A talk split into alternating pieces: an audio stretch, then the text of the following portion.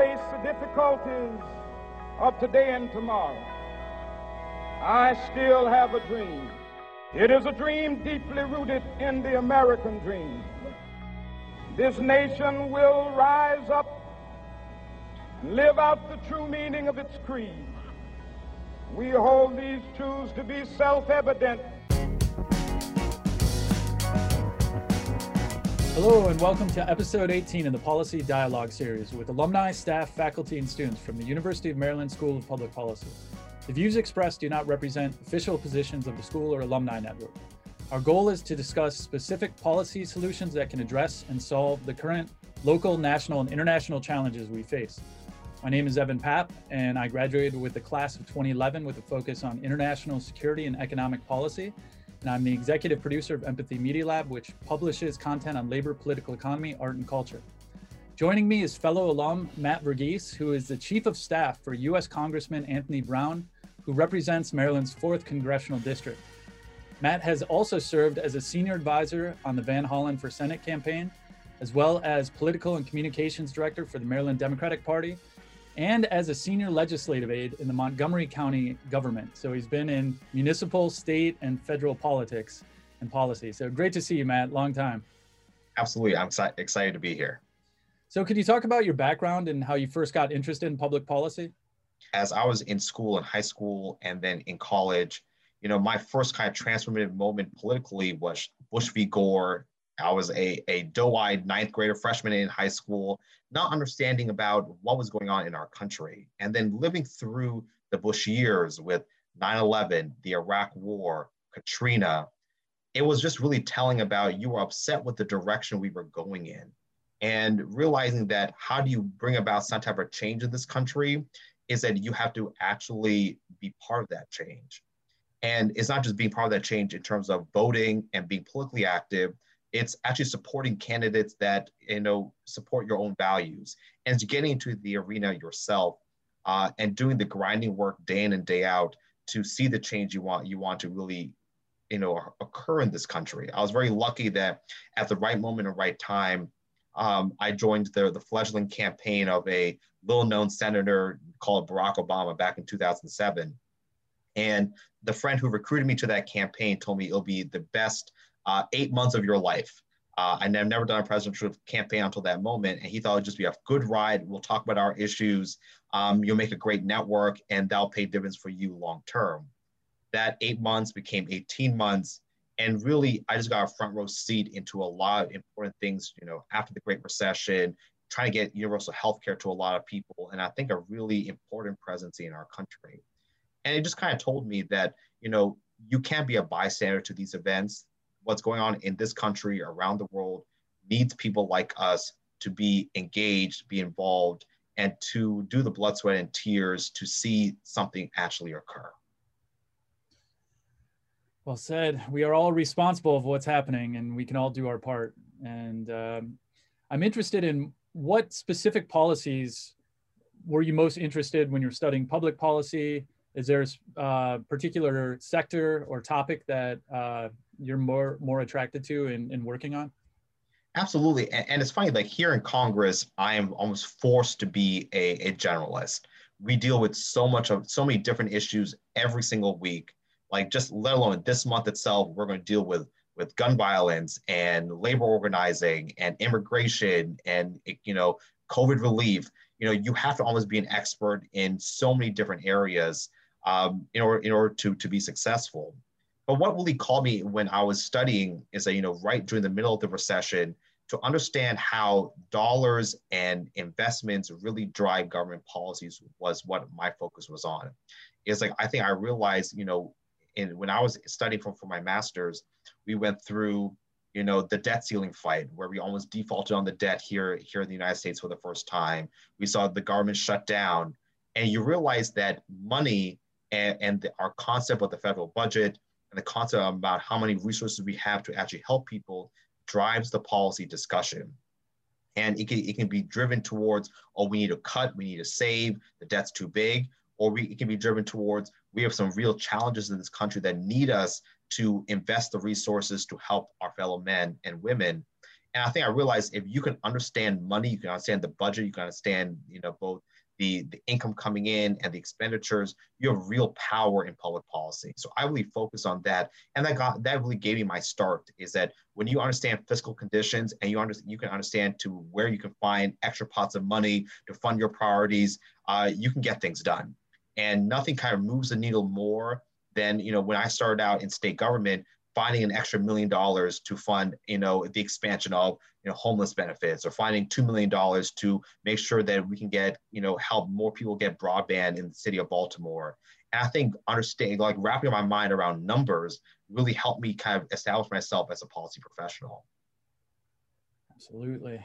And love to get into the idea of austerity versus government spending and the actual return on investment that you have. And when you start cutting government spending, you're actually going to contract the economy and have a circular effect where the more you cut, the less money that goes into circulation. So it, it generally doesn't work. No, absolutely. And, and it's really funny how, you know, at the federal level, at the state level, we have a lot of good budget analysts who tell us what things cost, what the trade-offs are.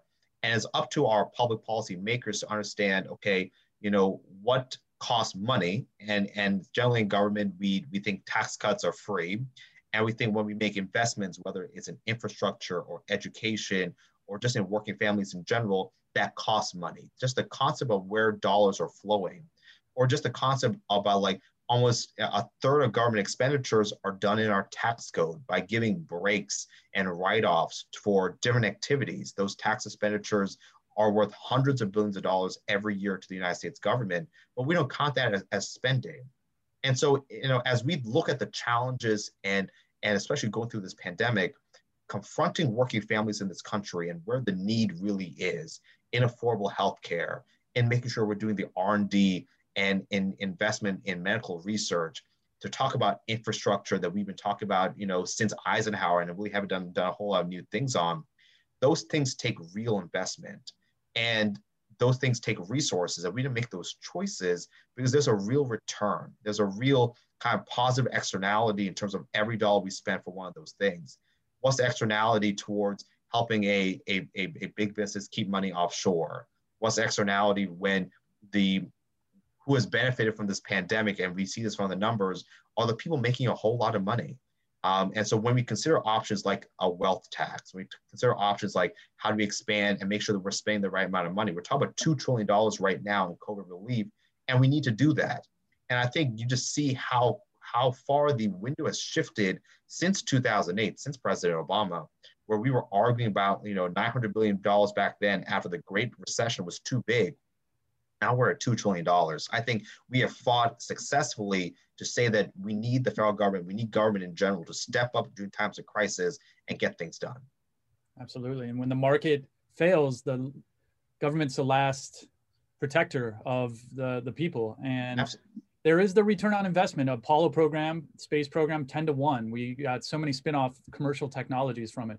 And there's also a penalty if you have an electrical system that doesn't work and it oh. completely collapses and you have China able to have the cheapest electricity in the world because they're building coal plants uh, every three months, then they're going to outcompete you in, in your product. So there's a return on investment. I really appreciate you talking about that. I do want to talk about your work as a chief of staff. A lot of people don't even know how much work that is. How big is your team? And what is, I, I know it's every day is different, but how, how big is your team and what has it been like being a chief of staff? Absolutely. So like I, I work for for member of Congress on the House side. Our teams are are actually much smaller than people people imagine. We have about 20 people on, on my staff. You know, half of them work in in Washington, half of them work in our district here uh, in Maryland. Um, and really every day we have a whole ton of incoming. I think my job as chief of staff is, you know, like of course I'm I'm a I'm a counselor, I'm an advisor to my member. You know, I'm probably the last person he talks to uh, before he goes and votes, when he's considering what bills and initiatives to, to kind of put forward. But more than anything else, and like beyond working for a member directly, our goal and the goal that Mr. Brown has always said is that how are we serving our constituents on any given day? You know, people don't realize that the top priority for us every day are the people who call in who ask about their unemployment, who ask about their social security benefits, who ask, you know, why are they in a wait list for the VA? And how do we make sure that those constituents are getting the service that they need, number one. Number two, though, is that beyond getting them the federal services that, that they deserve and they are owed, is that how are we helping to make their life a little bit better and a little bit easier? And are we using every tool that we have in a congressional office to move that ball forward? And it's not just, you know, writing a bill and getting a, a law, law passed. And I can say on that point, and we're very, very proud of our, our let's say record, but you can use your influence in so many different ways, leaning on state and county government to make some of those changes, working with business who sometimes have the resources to do a lot more, uh, whether when it comes to workforce development and education or investing in communities, um, leaning on, on, on private entities and generally using your influence to elevate issues that sometimes don't get the recognition that they need you know whether it's you know poor housing and and moldy housing people getting kicked out of their homes uh, people who don't have broadband when when we went to full virtual schooling um, people need an advocate just as much as they need a fighter inside the halls of congress and so really my job is to with the 20 people that we have with the 24 hours a day that, that we have what things can we get done and how do we not lose sight of the big picture every day? It's easy to get lost in the churn of Washington and the Hill. And sometimes it's just important just take a step back and make sure that you're being strategic and not losing perspective over what is really, really important. And you're on call 24 hours a day. And I really respect all the work that people do on the Hill. And I know government oftentimes and, and Congress gets a real bad rap, but I think Anthony Brown represents a much more responsive form of representative than uh, a lot of other folks out there. But I, I want to turn the conversation to January 6th and the political violence during that day. I personally was disgusted. I was very angry when I saw what was happening on that day. And I know the media is placing a lot of lot of emphasis on bipartisanship. And so what is your experience and, and what does bar, bipartisanship look like to you after the political violence of January 6th? Let, let's not be mistaken. Like it is the reason why we got to January 6th is because you had the president of the United States at that time, Donald Trump, uh, people around him, his friends in media, his friends in business, his friends in, you know, all across this country, spreading a big lie. And I say a lie because we know it is categorically false that this election was stolen, that there was rampant fraud. And, and when you have the, the leader of our country endorsing that, that opinion, we should not be surprised that his supporters and people who, who love him, trust him, and, and like, you know, will do anything for him, you know, act in, in that manner because they they truly believe that something was, was taken away from them, even though we know there's no basis in fact. And so I think we saw what happened on, on January 6th in terms of when you have a leader who's so unhinged, who cares more about their own selfish political power than what is right for this country. We've had presidents lose before, and we, we've had presidents who show the class and dignity that they needed because they put the country first. And I think we, we had an occupant of the White House for the last four years who put himself first. And the the result of that behavior and that selfishness we saw on January 6th, where you literally had Americans attack their own government uh, to overturn the will of the American people. But that being said, you know, it is easy to say that, oh, the solution to, to our ills as a country, and President Biden says this, is that we have to come together. We have to be united, that we have to think about what unites us rather than divides us. I'm all with that. But I think, you know, very rarely in this country are there clear rights and wrongs. I think we all come to this with the sense that we know the right answer and we have to figure out what is the pathway to get something done. And unfortunately, I think we you have a one side in Washington who is more focused on, you know, social media, the attention, going viral, rather than think about what are the policies and objectives that we can be pursuing to help the American people. You talk about COVID relief, whether it's, it's vaccinations or helping people and small businesses that are struggling. What is their, their solution? What is their plan? It's easy to say no to something. And so, is bipartisanship trying to convince someone who doesn't want to work with you to work with you?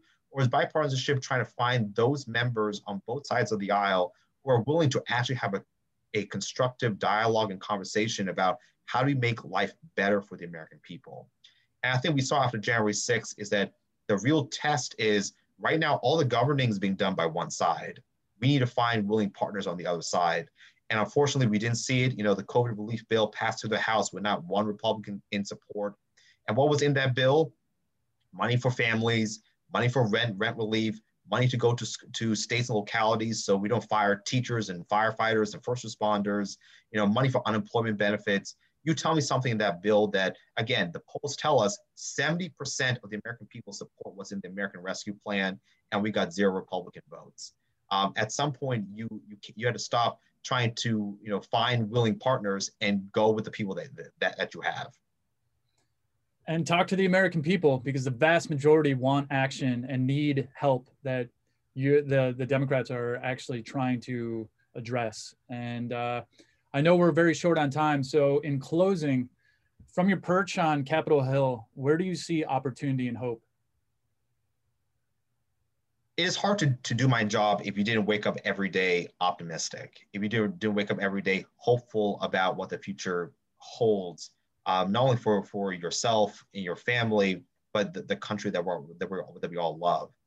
I'm optimistic because with President Biden, with Vice President Harris, I think we have a, a team in the White House that is so laser focused on not only defeating this virus, getting us out of the pandemic, but, but restoring faith in government for the American people the American people want government that works. They want a government that, re- that is responsive to their needs and is responsive to how they are suffering right now.